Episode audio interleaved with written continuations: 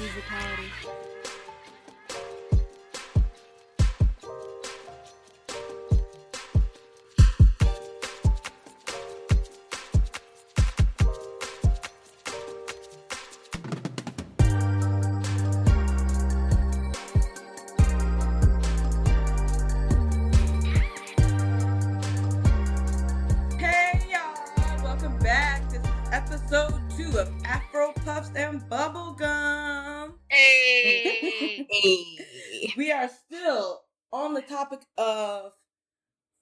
Entitlement, but this time we're going to look at fan service, um, particularly with inclusivity.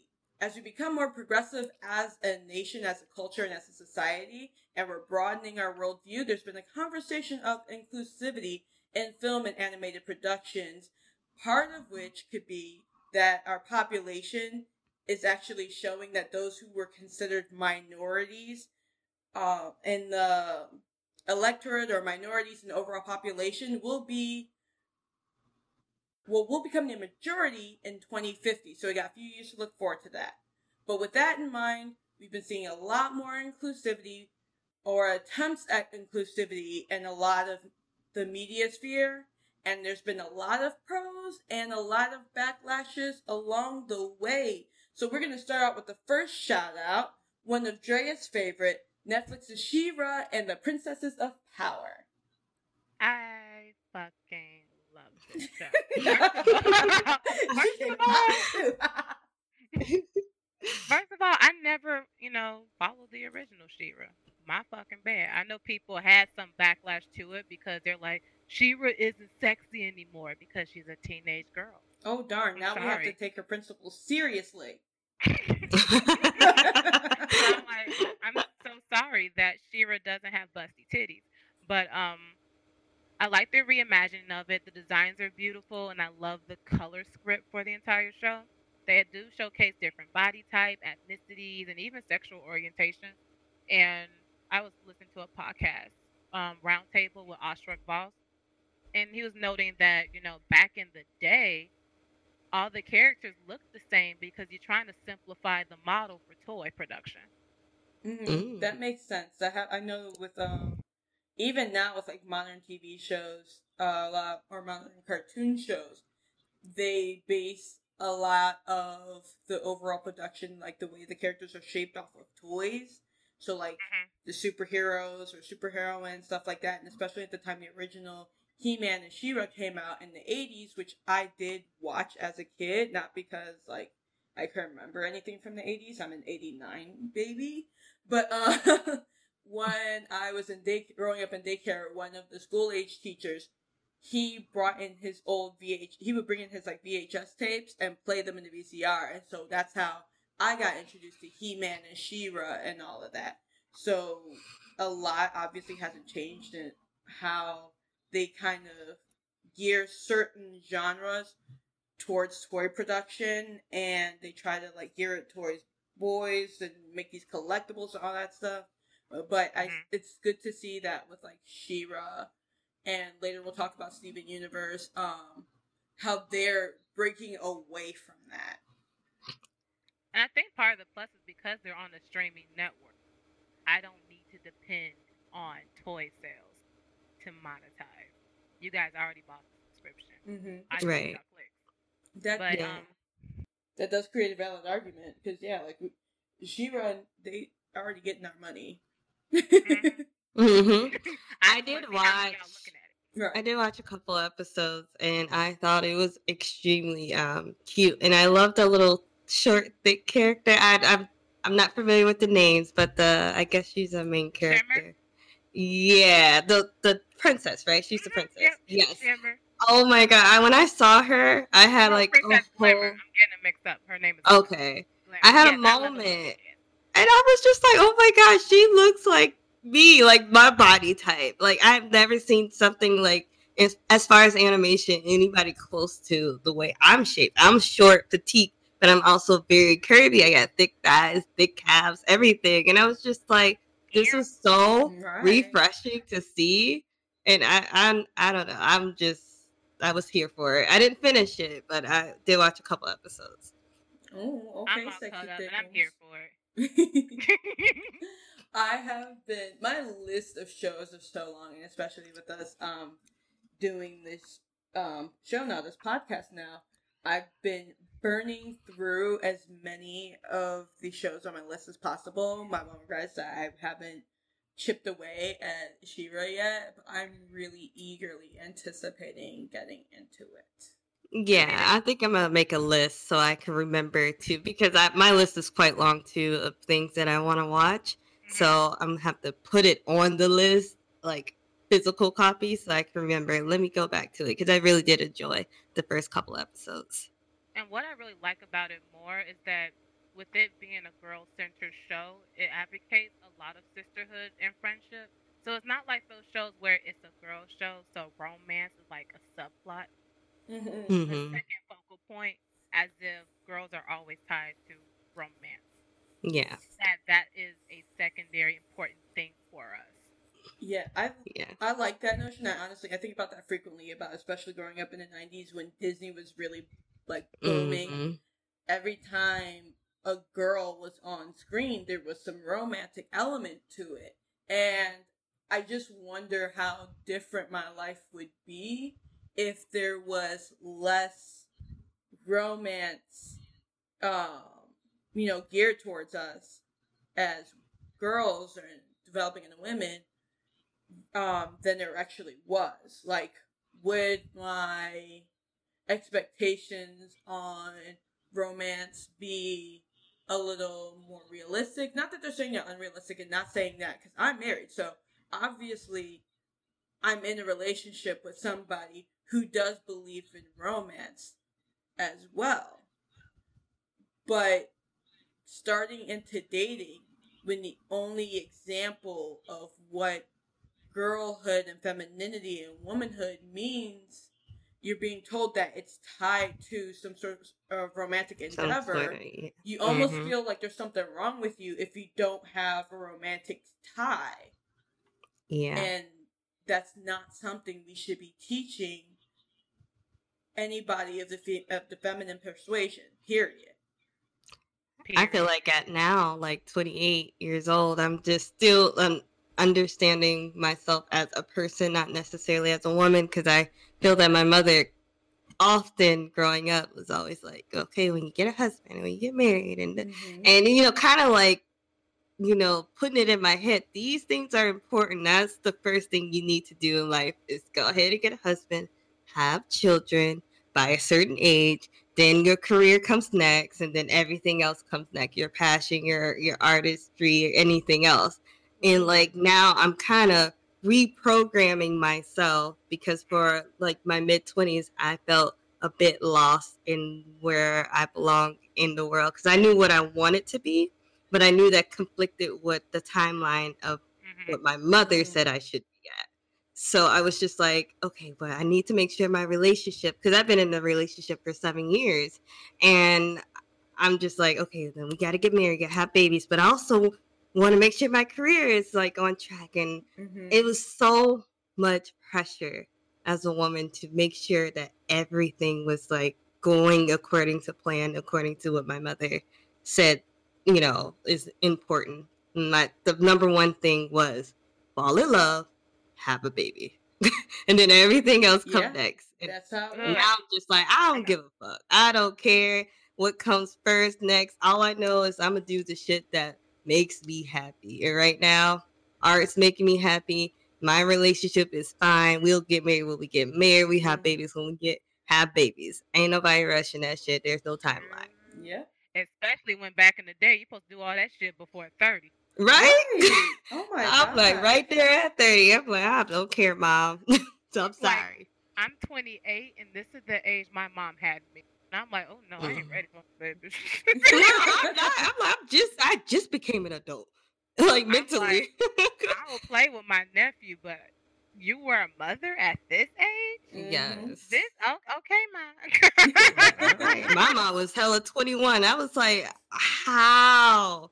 I know how immature I was at 21. There's no way I could have had a kid at that age, And personally. You know what And she's just turning, oh, she's 49 now. Mhm. So she's still quite young.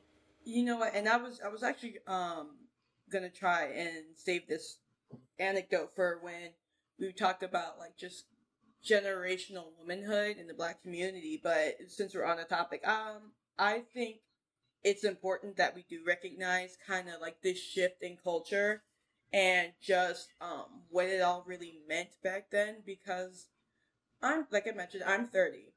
I'm married. I've been married it'll be three years. That's gonna be fun when people hear this and do the math. But I've been married what? three years. Okay, so long story short, my husband and I were actually married a year before we had the wedding with everybody. Oh. So now everyone's gonna find out listening to this episode. like at your wedding and the videographer were going by, I did say happy anniversary. oh my gosh, I have to look at that. You are a mess because it was, it was a year after our That's funny. Oh, but happy anniversary! Because I told Sid took a shot when y'all got married. I'm like, same thing, shot. so okay, but um, the reason why we did it was we basically did it for us. There's a lot of people trying to tell us what to do, and we finally were just like, we're gonna do our own thing. But anyway, um, my mother, she went away to school, decided she didn't know um know what she really wanted to do, lived with her mom until she got married to my father. They um had me when she was 25. And so at my current age, my mother had a 5-year-old me running around, which good luck. I mean, good lord, like wow. I think about that sometimes. I'm just like, okay, that was a lot of energy, but she had my dad there helping her. She, my parents are still married to this day. Um, but then I remember when my mother turned 50, it was like a light bulb went off for her. Um, she started living more for herself. And mm. Because she had made mention of it, she had said that, you know, she went from living with her mother to becoming a wife. Like she went straight from living at home to living with, um, li- being a, living in her marital home. And she had told me when I was a teenager, like, I really think you should, um, you should live on your own before you get married. Cause she wishes she had the opportunity to do it for herself. So she turned 50 and she realized that she had spent 50 years living to the satisfaction of other people. Yes, she was doing what she wanted to do, but only as much as it would allow her to mm-hmm. still live for other people. So 50 hit and she was like, bump this, I'm I'm gonna do me. She started wearing makeup, started buying wigs with the new hair. Like she got real yes. fly real fast. Got her a Camaro. like, and she, ever since then, she's been pursuing um photography, which is her goal, um career goal in life. Like that's really where her passion is, so on and so forth.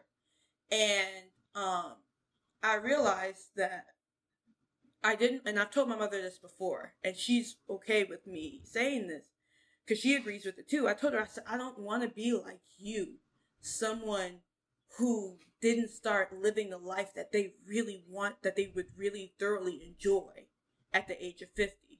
Conversely, mm-hmm. my mother in law, she had my husband, she was married and had my husband when she was 18 years old.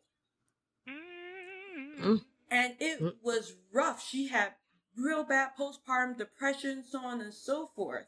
And as I met her, and as I saw the way she interacted with my husband and her um, other two boys and my father in law, I realized that her whole life revolved around her family. And of course, my husband's the oldest of the three, but the youngest is, is I think he's 21 now. So all her sons are grown. No, no, I think he's over 21. But anyway, her sons are grown. And so then my father in law got sick and he passed away about a year ago.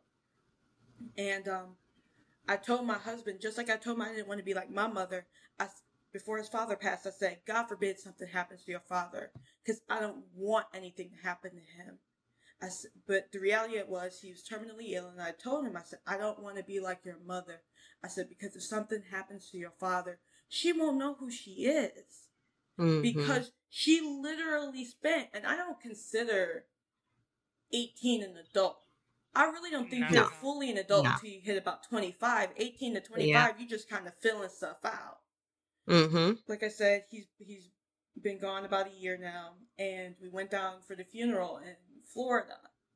And um, my mother-in-law has insomnia; she's always had it, and she was up talking with me and my husband, and she said, "My boy," she said, "Our boys are gone; they're grown."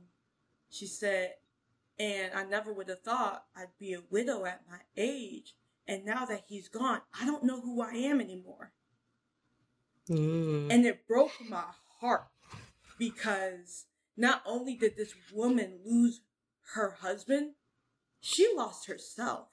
Right. And I tell people all the time, like, I don't want to be like my mother. I don't want to be like my mother in law because Mm-hmm. God forbid something happens to my husband. I love him dearly, fiercely with everything in me.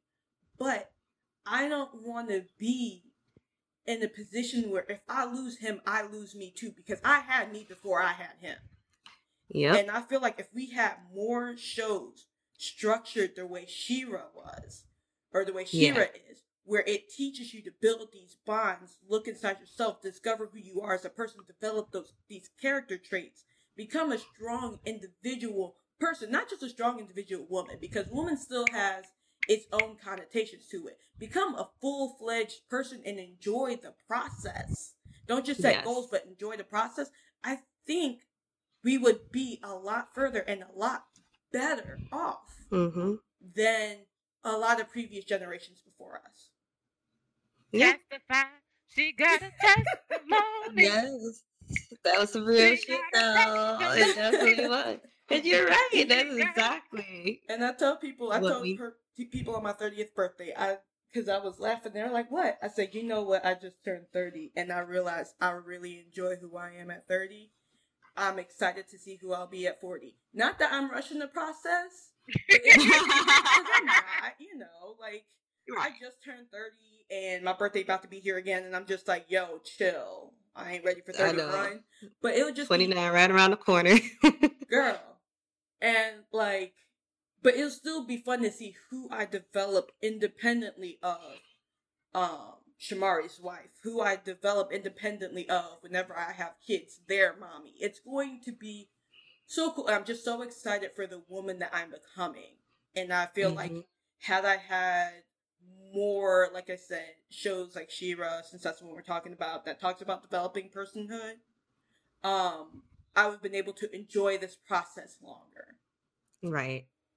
And I hope with this whole usage of streaming networks, we can get that because let me put a time to it. Maybe six years ago, I toured Cartoon Network with a group of 10 students. We were selected to go and tour different studios. Predominantly of us were girls. We had a recruiter from Cartoon Network telling us that they're not there to produce shows geared towards girls because girls were not the market. Hmm. I I, cannot tell you how deflated we're all. Were. Mm, that was most of us. I think it was probably two, three guys out of seven girls, and you just tell us that our very existence doesn't even fucking matter. Right. Which what is we want to share BS. doesn't even matter. And around that time, that's when they were canceling shows that had strong female characters involved. And it's such I BS think- because like women outnumber men in this world two to one. So why Yeah. are we catering to the minority? Wow. But yo, we got Netflix. She-Ra- Yes. So hopefully that will be a start of we can have other shit. Mm-hmm. So Right. we don't have to be bound down by the priorities of television networks and them trying to make their cash money. Like I get it, you want to be productive, but you're really just gonna say hush to a whole other population? To literally, I think like women are like sixty percent. Uh, we're more than fifty percent of the population. I thought we were like, like 52. I'm like, 50, damn. is it them 52? I don't know. I could be confusing statistics. I've been I've been paying attention to a lot of politics lately, so like numbers are in my head constantly. So it could be 52, but either way, it's still greater than 50, and it's definitely more than 48. Girl. right. hmm True. So what uh what's going on with this Steven Canals pose. I Girl, never heard I know. category Pose. Pose. I don't think I ever heard the full name. It's Pose. Okay. It's Pose. It's just by Steven Canals. Ah. Ryan Murphy gets a lot of name for this shit because he's executive producer, but I think if I research correctly, Steven Canals is the creator of Pose. Mhm. He just I probably just had saw- help with Ryan Murphy to get that shit actually produced. Because Ryan Murphy name's tied to a lot of shows. I saw a clip of Pose the um last night actually, and like it was these uh three women that was at this. It looks like maybe like a country club or something, and it was like the curly hair one and like a um, Oh, dark skin one. I think I know what's in yeah, and It was told like this white woman off. I was here Woo. it. I watched it twice. I was like, yes, I wish I could come back. Like if I had those type of comebacks, boy, Oh, I'll they are okay. so that shit at work. For the people on the airwaves, she's talking about Miss Elektra, first in her name, the delegator of shade. Yes. I love. yeah, that whole I was like, I gotta watch this show. Pose So literally electric. Well, not literally, but it, it almost electrifies you as you watch it. Like, yes, It is so like that. The way you felt in that so one satisfying. scene. That's how you feel in almost every scene, except for when they hit you with the heavy parts. Okay, but let me give them a rundown of what Pose is. Please. Y'all should know what Pose. Y'all should go on FX, watch Pose. I'm waiting for season two to drop on fucking Netflix. So it's a drama set in New York City with an underground ballroom scene in like the 80s. If you watch the documentary Paris is Burning, it's literally like a TV show of that era. Okay. and it centers around the black and Latinx queers and is actually led a lot by trans women, which I'm even more here for Mhm. because at one point the gay community became very monolithic with their figureheads being the white Mhm. gay man. Oh, I'm so Mhm. tired of seeing white gay men. Like, not like, okay, not saying that like there's anything wrong with white gay men as a general population. I'm just tired of seeing their story being told. Like, Like y'all the only one. right, and then on top of that, like almost every white gay man on TV has like this inner black woman, and the only person with the inner black woman is an actual black woman. So sit down- Exactly. sit down, be humble. right. And all, and on that note, with Pose ha- showcasing a lot of trans women, it have the largest trans women cast. Mm-hmm. Good. That's good. It is so good because um I haven't seen the documentary Paris is Burning, so I actually learned a lot watching Pose. So for those who haven't seen Paris is Burning, Pose um talks about what I learned about the structure of the environment of Pose is that when get when queer children, whether they be gay or trans, were kicked out of their homes, they would obviously they were homeless and they would live on the streets. And what would happen was the older queer community would take them under their wing into their houses, and so they formed the houses much kind of much like kind of Game of Thrones, where you had the house Mm. of this, so you would have like the house of glitter or the house of hype or you know stuff like that, and The House of Evangelista, the house of Evangelista, yes, and the House of Extravaganza, which is a living Hey. Yeah. Yes. Yeah, so they Yeah. would live in these houses and they would have house rules. So it's kind of like the way you would envision like orphanages from like Annie t- Annie's time. Only it's like the Little Orphan Annie time. Only it's it's um black and Latinx queer kids or queer adults. And what made it so profound is that the head of these households treated these kids like they're their own one of the most powerful scenes to me, and it's been a while since I've watched Pose, and I've been like binge watching so much, so names escape me. But I believe it was the one who started the House of Evangelista, Blanca. Blanca, when she um made that boy try out for dance at that academy he wanted to go to because he was too Mhm. scared to do it, and she literally, to the point where he missed the deadline, she went up there, begged for him, introduced herself as his mother, and begged for him to get a spot. Well, not even begged, she demanded that he get a tryout spot. But then when it seemed like he was shaky and not trying to go, she dragged him down there and made him perform, and he got in. That's what's up. like this show was so great and it really broke my heart because like I, I grew up in a Christian home. And so traditionally Christian homes you um we are told homosexuality is wrong, God doesn't make mistakes. So whatever you're born, that's what you're supposed to be. With that in mind though, and I'm not saying that I'm strictly adherent to those schools of thoughts. I've actually been questioning the school of thoughts, especially knowing that um, a lot of the lines about homosexuality that are in the Bible were actually put added in the 1940s and did not exist before then. But that's beside the point.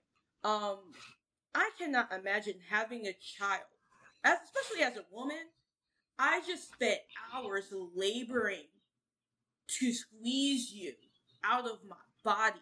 I took care of you for so many years, and then I don't like your your personal choices on who you have a relationship with, let alone who you're having sex with, and I put you on the street.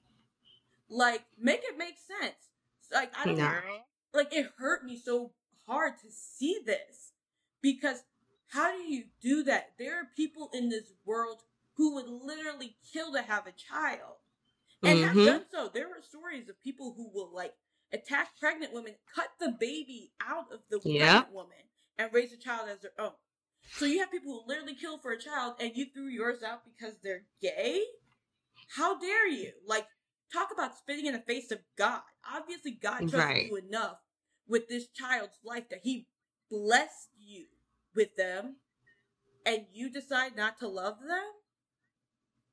Because above yeah. all else, God wants us to love. Jesus' final commandment was to love our neighbor as ourselves. And you can't even do that with your child. You're going to throw them out in the street during the AIDS epidemic. And have they have to rely on the strength of somebody who's been through what they've been before.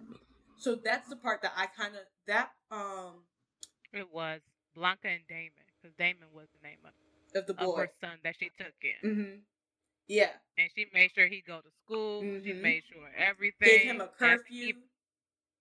And when he had a performance, she made sure she was there. Like she was literally a mother for him. Aww. She is like the mother of that house. Mm-hmm. Of everybody. And that's what's and again, going back to just how people act. Blanca's a trans woman.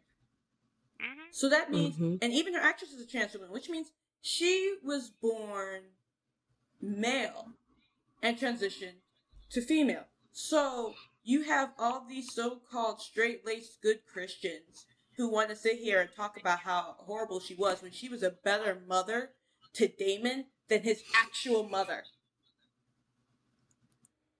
But aside Girl, from there's the, a scene when she there's a scene when she goes back home and realizes her mother passed. Like this show gets heavy. It is. So that's heavy. why I appreciate that they have trans women portraying these individuals because it feels more grounded and realistic.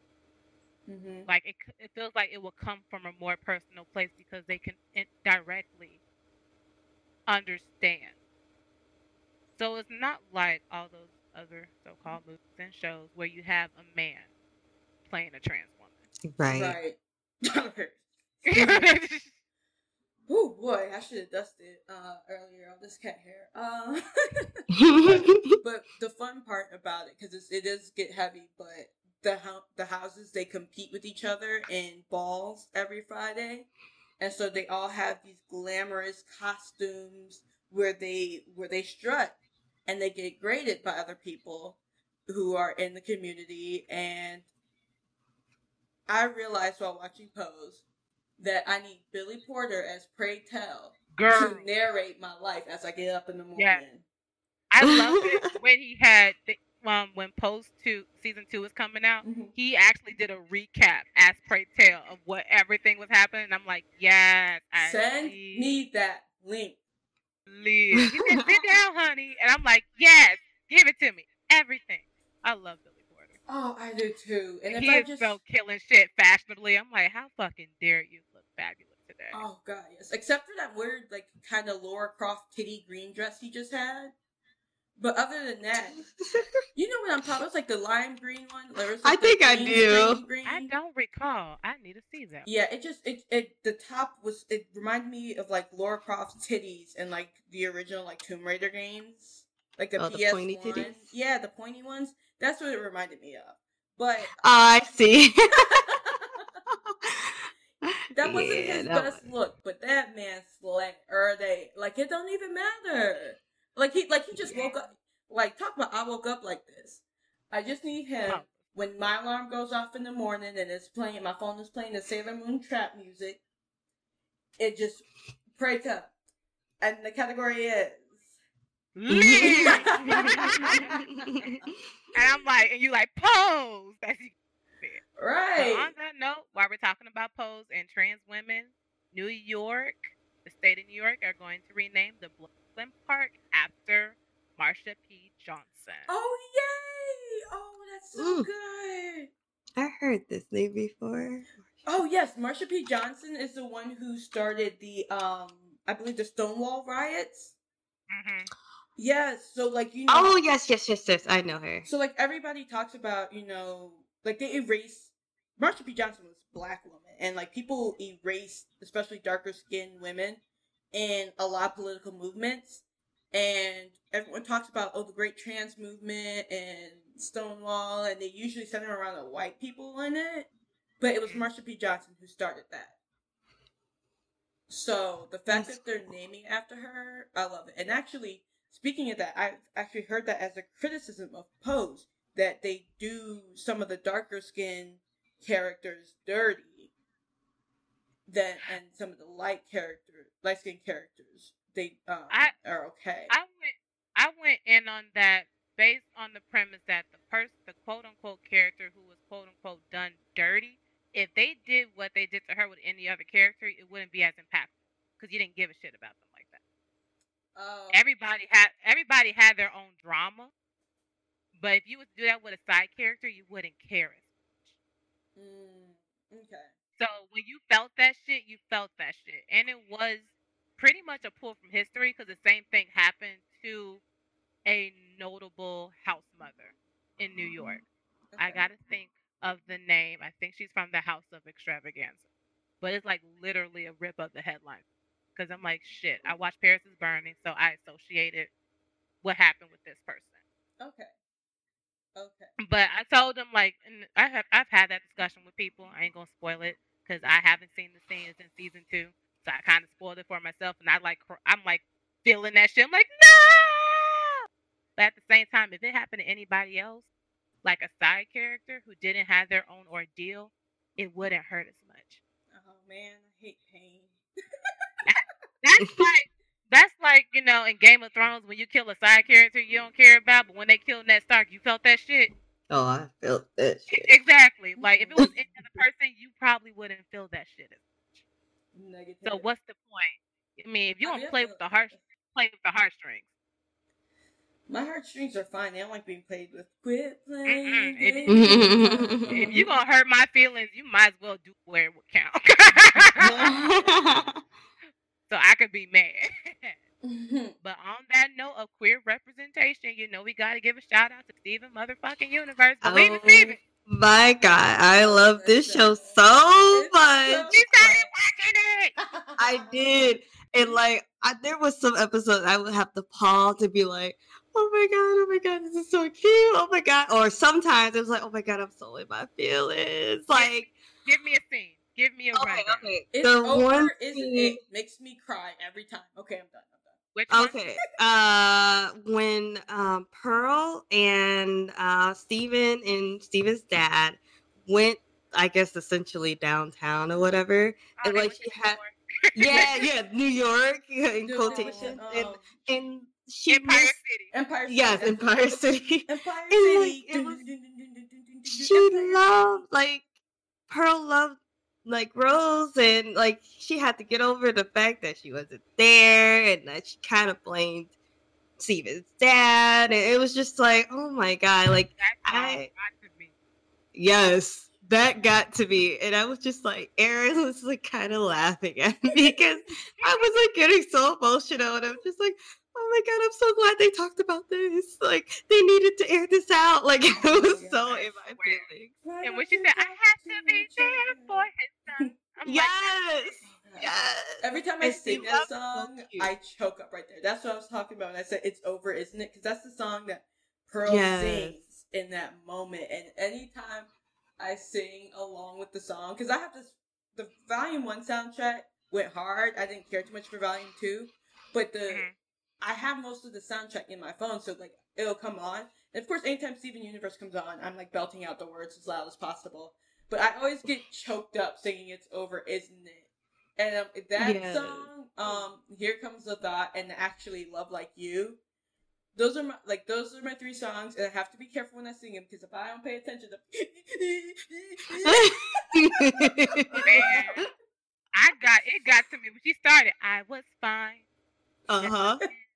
When they come into her life yeah, now, when yeah. they get like, bitch, you tolerated that shit. I was fine because I, I, knew that, they, they didn't really matter, matter until you. You, like, yeah. oh my god, damn it, Pearl.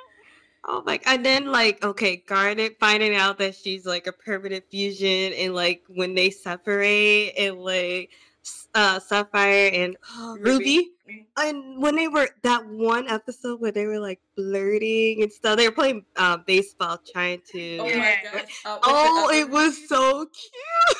It was so cute. They are so oh, cheesy, oh, and I love it. Like I, I joke, loved it. Um, like I joke with like couples that I really like. Like I have a one of my best friends is dating one of my good friends, and I'm so happy for them. But what I'll do is I'll be like, give me all the diabetes. Like I want to see you be as sweet as possible. like you don't have to do extra for me, but like you don't have to hide it around me either. Give me all the diabetes. and the two, yeah. and Ruby and Sapphire flirting with each other was definitely all the diabetes, and oh, I was just yes. like, yes, give me. I don't want any insulin. I'll just, I'll just pass out. it was, it was like, it was so fucking cute. And I was like, this show is given me so much life. Like I slowed down on binging it because I didn't want it to be over. Girl. So, because I was going like ten episodes a day, and I was Girl, like, all right, slow down. On you. Yes, I'm not. I'm like Steven is like getting new powers. I'm like, wait, wait, wait, hold on. You was just a little kid like last week. Now you becoming like a little bit older. You get more power, and I'm just like, no. right, right. Wait till you hit Steven Universe Future. You're like my I baby's growing can't, up. I can't. I can't. I need. To I need, I need to slow down. I need to get. And what's, what's worse about Steven Universe Future is that he he he's realizing the world is changing around him. So he might not be handling certain shit well. And I'm like, my baby's not handling growing up well. Oh my god. oh, I'm like, Pearl, that's not my baby. oh, I'm like, damn that show gets to me. But for all you guys who listen to us, like, damn, they really going in on the show. What is this show? You guys should have been listening to Steven Universe. If not, I'm gonna give you a rundown. It's a coming of age of a magical boy story. Like, how often you get a magical boy story? About a preteen, about a preteen named Steven who comes to like discovering himself, his powers passed down to him from his outer space intergalactic who's like an icon for alien rebellion. So she had to pass away just for him to exist. He is pretty much raised by the family she left behind, also known as the Crystal Gems. Yeah, who are essentially warriors with who were by her side in the war. Pearl specifically was her uh, second in command. Yep. Yeah. And you know what? It's by Cartoon Network. And when I was touring Cartoon Network, they were all going gaga about Steven. Like, you can't wait to see Steven. Steven's gonna be great. Believe in Steven. It's so cute. you told a room full of girls that we can't have our show geared towards girls, but you have a predominantly feminine fucking cast. They didn't know. You know, Cartoon Network didn't know that show was gonna take its turn. Could go back in time ten years and go to the uh, execs at Steven Universe and tell them, "Hey, your cash cow is going to be a show about a little boy who's raised by gay singing space rocks, and I bet but you they, are going to call they security. that though. At that point, it was already they were already ready, getting ready for the premiere. But, it was going through. They were going through um, pre-production. But did they, they know how intense up. the story would get? Because oh, like, that's my thing. Because how like intense, how intense you given the air, how serious they were about it. Yes, they were about to risk it all for Steven. That was the air I was getting. Like they mm. were putting all their bets on Steven. They were guaranteeing to us that this is a great show. believe in Stevie.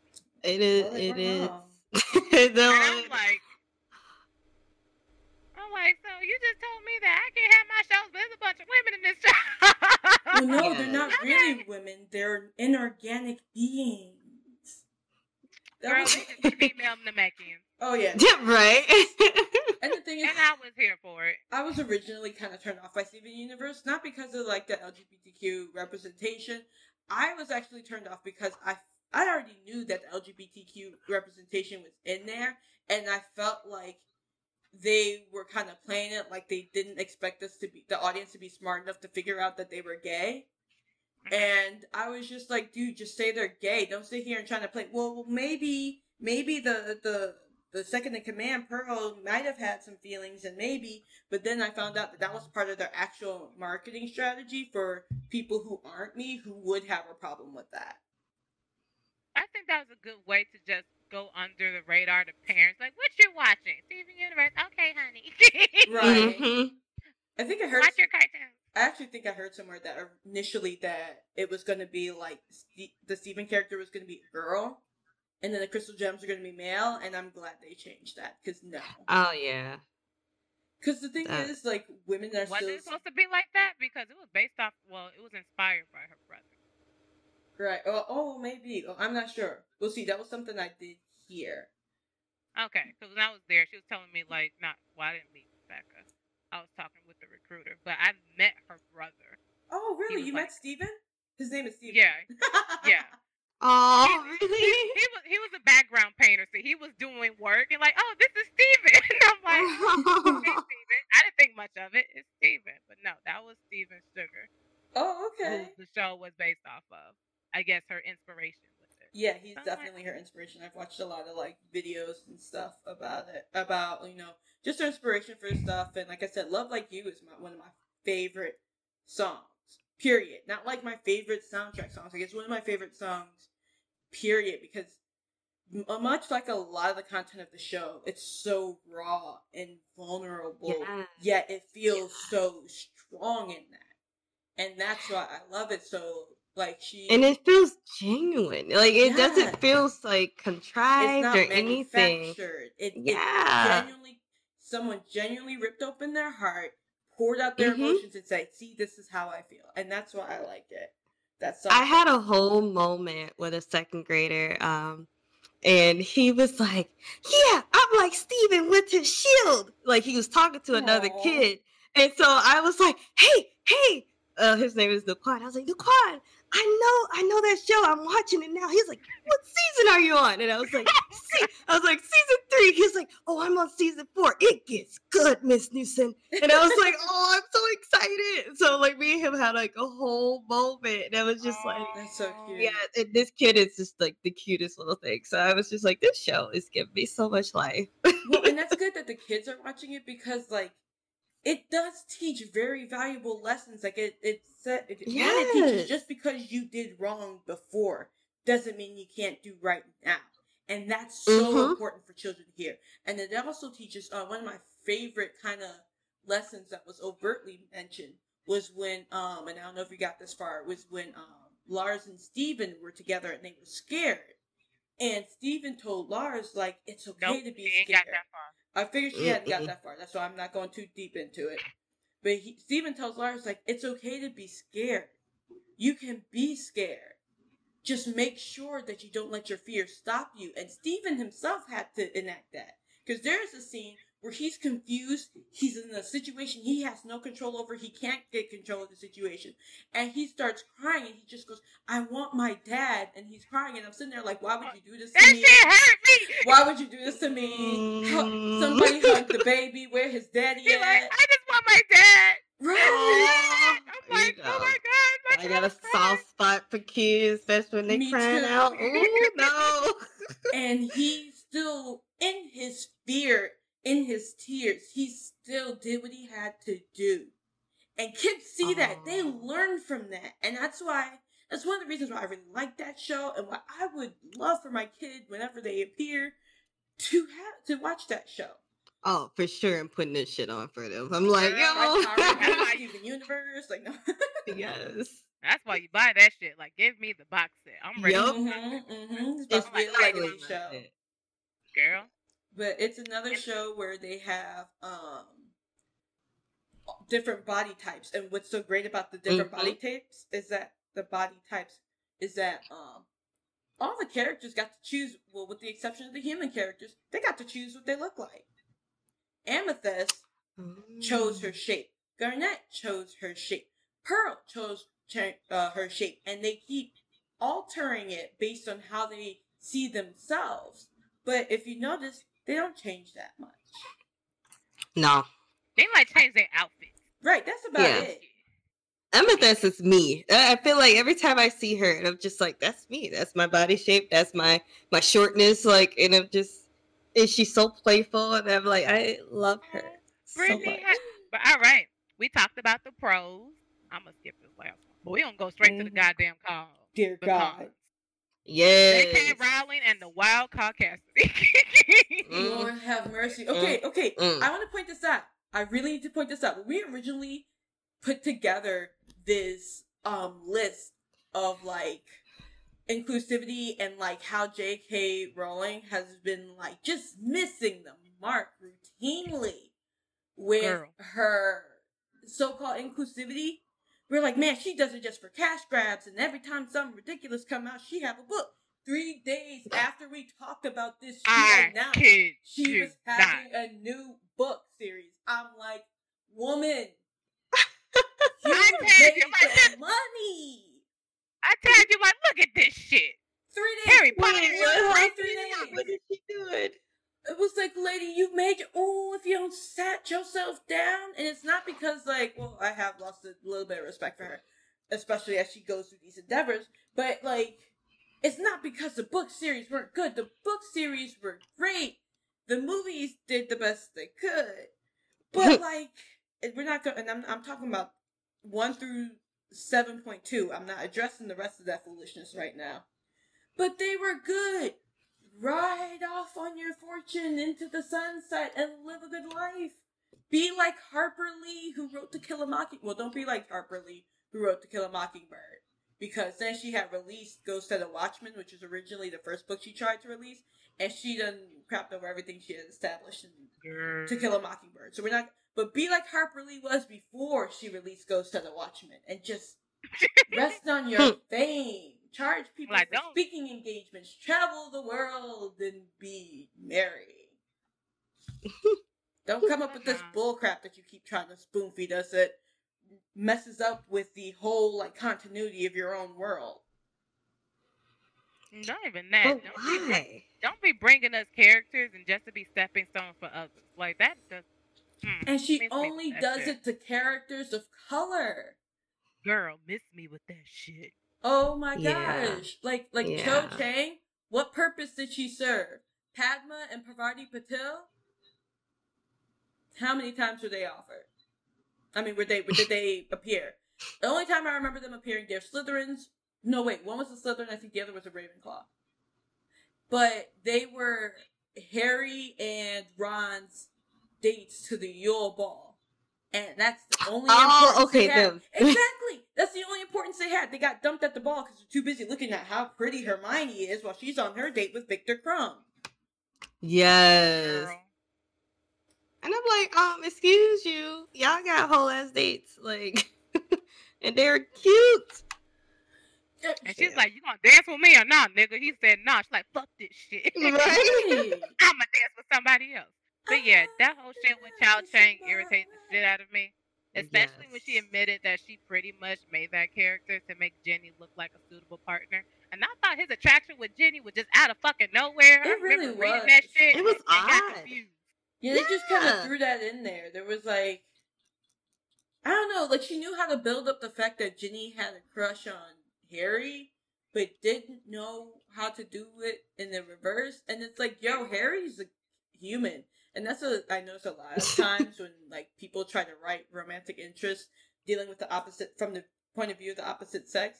It's like you do realize that this person's human, right? So Right. chances are they feel the same feelings you do, just maybe in a slightly different way. But it was just like Yeah, so the weird sister of Ginny who always hides from Harry. I like her. What? I remember Yeah. flipping through the pages. I'm like, so we looking at Ginny now, even though we was just looking at Child. Okay, flip. flip. Yeah, and I'm It's just a movie watcher, and I was like, this whole Ginny thing was so out of the blue to me. I was just like, I guess. I mean, if this is the direction y'all want to go in, but for me, it, it felt it didn't feel real, and it, It still so didn't feel real at the end of the um the movie series. I was just like, when they were married and watching their kids go to Hogwarts, I was like, I guess. I was still kind of like, I mean, sure, if that's what y'all want to go. Well, It was as awkward as the movie than it is in the book. He's like, Ginny have nice skin. I'm like, what? What? He tried to wear it. Like, it was really- I'm like, is this what?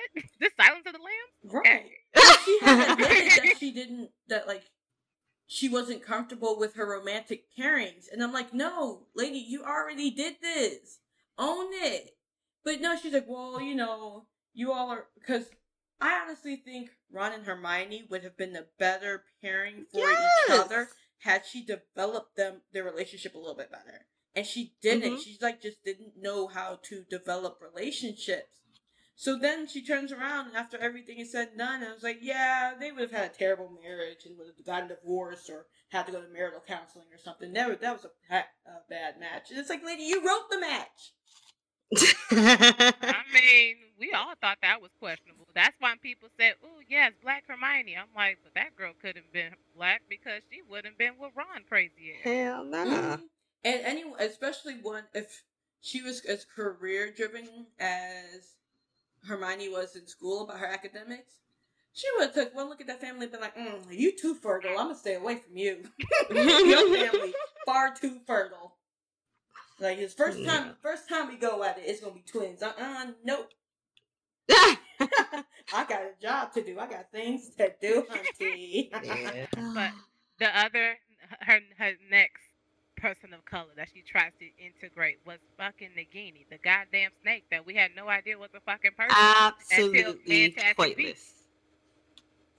I I did not get her character. Okay, I watched the last Fantastic Beast, I refuse to Um, boycott them. And I was just like, "What?" I was like, "What? What is she there for? Just to say this was um Voldemort's um yeah what what was it Horcrux? Horcrux. Mm-hmm. Yeah, and I was just like, but she's a person. She was a person, but they didn't give her a backstory. So it just felt like, well, from what I saw in the movie, I was just like, I don't, I, I don't get her character. That's Like, because why she was didn't she in there? Exist. She, I mean, was she dead. existed as his pet snake, but like, there didn't need to be a backstory because it was a pet snake, and all of a sudden she's like some woman with a curse, and Yeah, I'm like, uh, And, and she's only there to be an emotional pillar for Credence. Like if Credence wasn't there to like need, I guess, a woman to lean on emotionally because we've both been through traumas, you wouldn't be looking at the game. I'm not I'm even emotionally invested in Credence. I was just okay, like, I am because I like Ezra Miller, so I watched the first one, but then I found out I like him too. I found out that like messy web she made where Credence is supposed to be a a, a Dumbledore. Yeah, God, like I'm trying not I'm trying not to start ranting, but like that makes me so mad because all the Dumbledore kids have A names. And then given the timeline of Fantastic Beasts, it just doesn't make sense that Credence would be a Dumbledore. So here she is nuking her original story to try and make more money. Like that's why I said she should she should just rolled her millions and billions or whatever off. She actually lost her billionaire status giving away to charity, which commendable. yes, I will say that because she she was homeless when she wrote the first Harry Potter novel, so she understands it. Class warfare looks like she lost her billionaire status, giving away money. Commend her for that. But she should have just rolled that fortune into the future. Just but why would you do that? Like, because there's Albus, there's Aberforth, and then oh, I forget the girl's name. Ariana. Ariana. Thank you. And then Mm. Credence. Then Man, again, Credence was named by another by another woman because he was allegedly switched at birth. Which that second movie felt like a waste because you gave me a whole red herring we didn't need. just to come Yeah. to some other conclusion, Yes. just to have another subplot of you know Grandmaster Wizard creepy ass Johnny Depp is about to fuck shit up, but you Oh don't get my this goddamn God. history that nobody asked for. Okay, When I left out that movie, I was just like, what the fuck did I watch? I Like- did too. Like, really? I don't know Yeah, what's going on. I thought I understood the Harry Potter universe, and, and I watched the first one, and it was. It just doesn't. no, it didn't. I was so confused. I was just like, they need to stop with these movies because this is not. Even though I do like, um, what's his name? Uh, What? the main character. Newt yes, Gingrich? I- we know not mhm, I like him a lot. His name is Newt Scamander. Newt Gingrich Yeah. is a politician that we don't like. Sorry, Newt Scamander. yeah, I like him because he's awkward. And I, I like awkward characters because I feel like awkward characters are not often represented in like as a main character in any type of like media. They're to really be not. And let's be real. How many of us are like surefire, like cool people? Like no. yes, I am so awkward. And so when I saw him, I was like, I get it, I get it, and I'm glad you're a main character. I, I fucks with this. but like that end of that movie, I was just like, I don't know what they were trying to tell me, but I am utterly confused, and I am not watching the third one. If there's going to be a third one, I'm a wrap. Uh, it's a wrap. What bothered me is like the other Harry Potter movies were solid mystery, and then Mm-hmm. that one got so convoluted because they had so many things they needed to do. The real By the mystery is conclusion- what was the point. Girl, let me finish my statement. Sorry. It's like so after all of that, it just became a convoluted ass mess. And then also what brought forth in the second movie is what really pissed me off was the existence of Leta Lestrange. Leta Lestrange was literally only thrown into that story to give Newt Scamander motivation to finally be political and pick a side with the Wizardry War. Mm. Oh, that was so- literally her only purpose. And then you give you give her such a traumatic ass backstory, Yes. only for her to be a catalyst for his momentum. So let me break down Leta Lestrange and why the fuck her existence pisses me the fuck off. All right. She is a biracial black witch who was a product of rape when her father, Corvus Lestrange, cast the Imperius Curse to kidnap and marry another married woman, her mother, So Laurena Kama.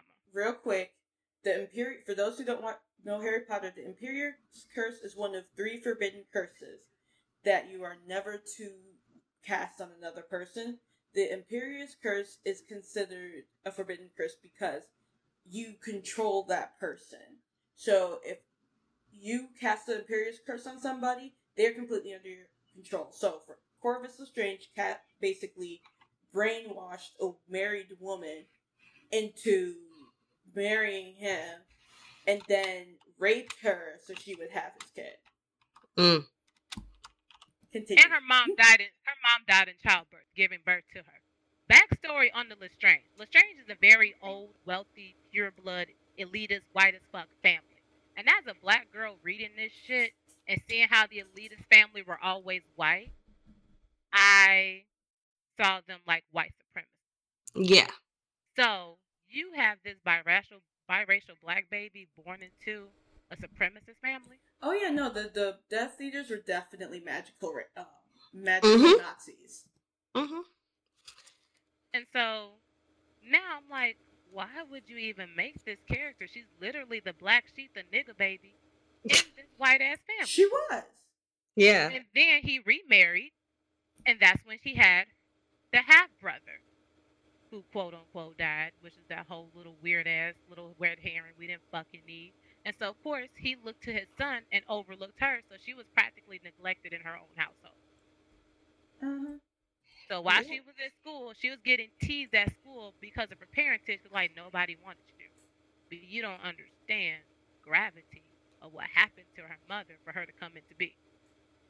Yeah, I was not a fan of that storyline. I just feel like, you know, if you're gonna introduce a a black character as Black Witch in that way, it's just like, uh, it's just reminiscent of like, I guess, just how things were back in those days. You It know, felt like trauma porn, And the worst part, Yeah. Mhm. that's not the first time you actually meet Leta. In movie, the first movie, you are she's mentioned.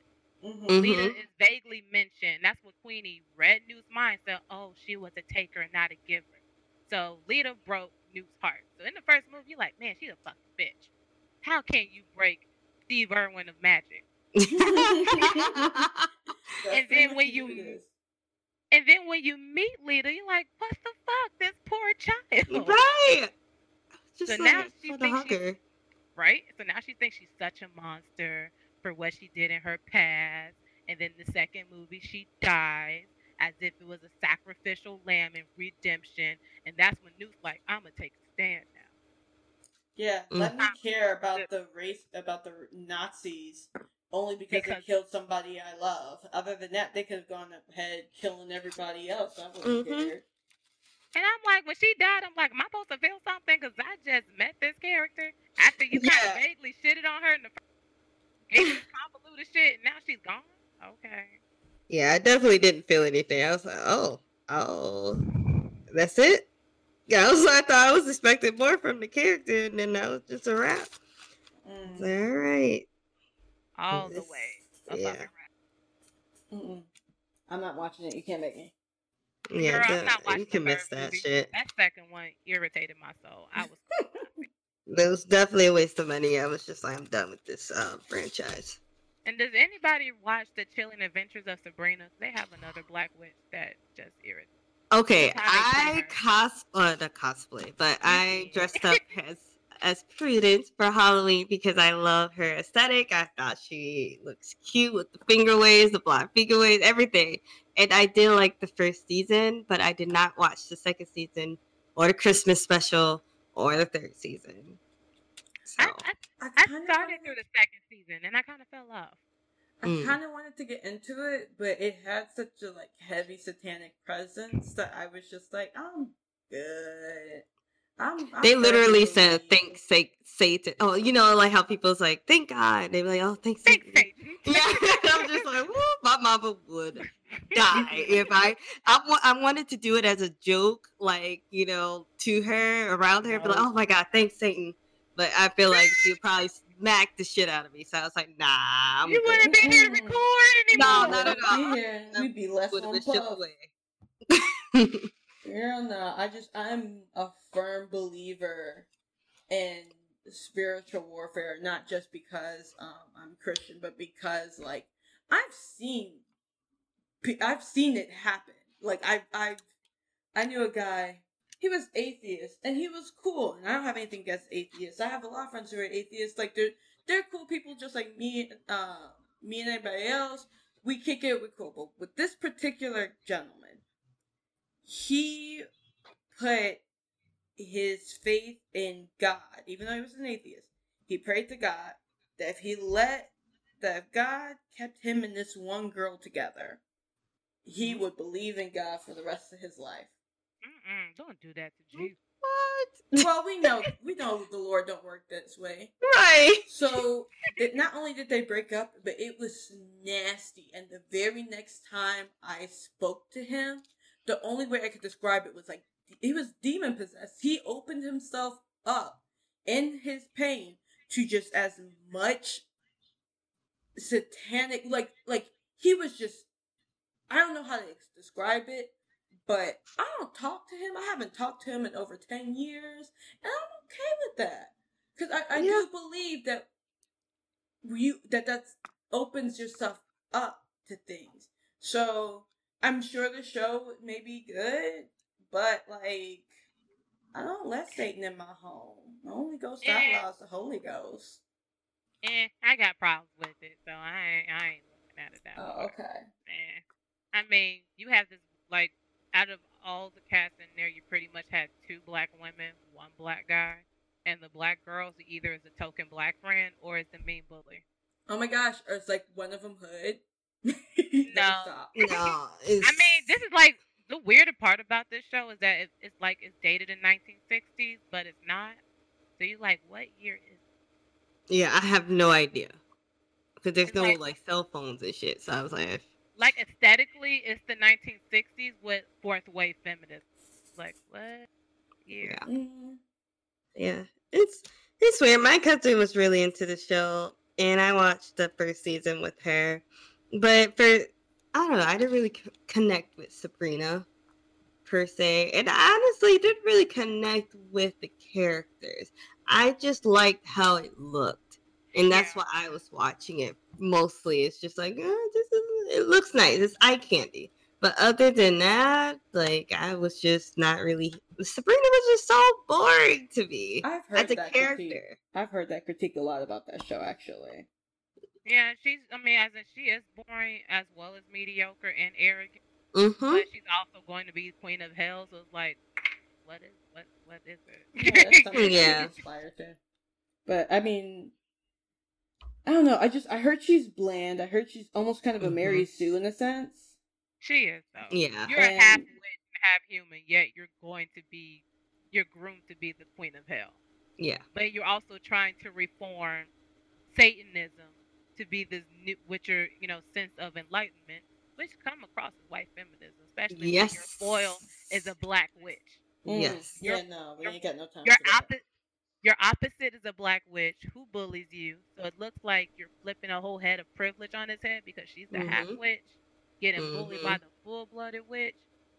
And I'm like, uh, It wasn't she like uh her father was like the white yeah. She finds out her father was like like a major priest, but he kept it undercover for so long. Yeah, I was just like, why? I, I don't know. For some odd reason, I just don't really like that narrative. So it's just like, whatever with the show. After that, that episode, I was just like, right. you just couldn't let her just be, you know, just Yeah. I don't know. I don't know. Prudence, like I said, aesthetically, I live for her.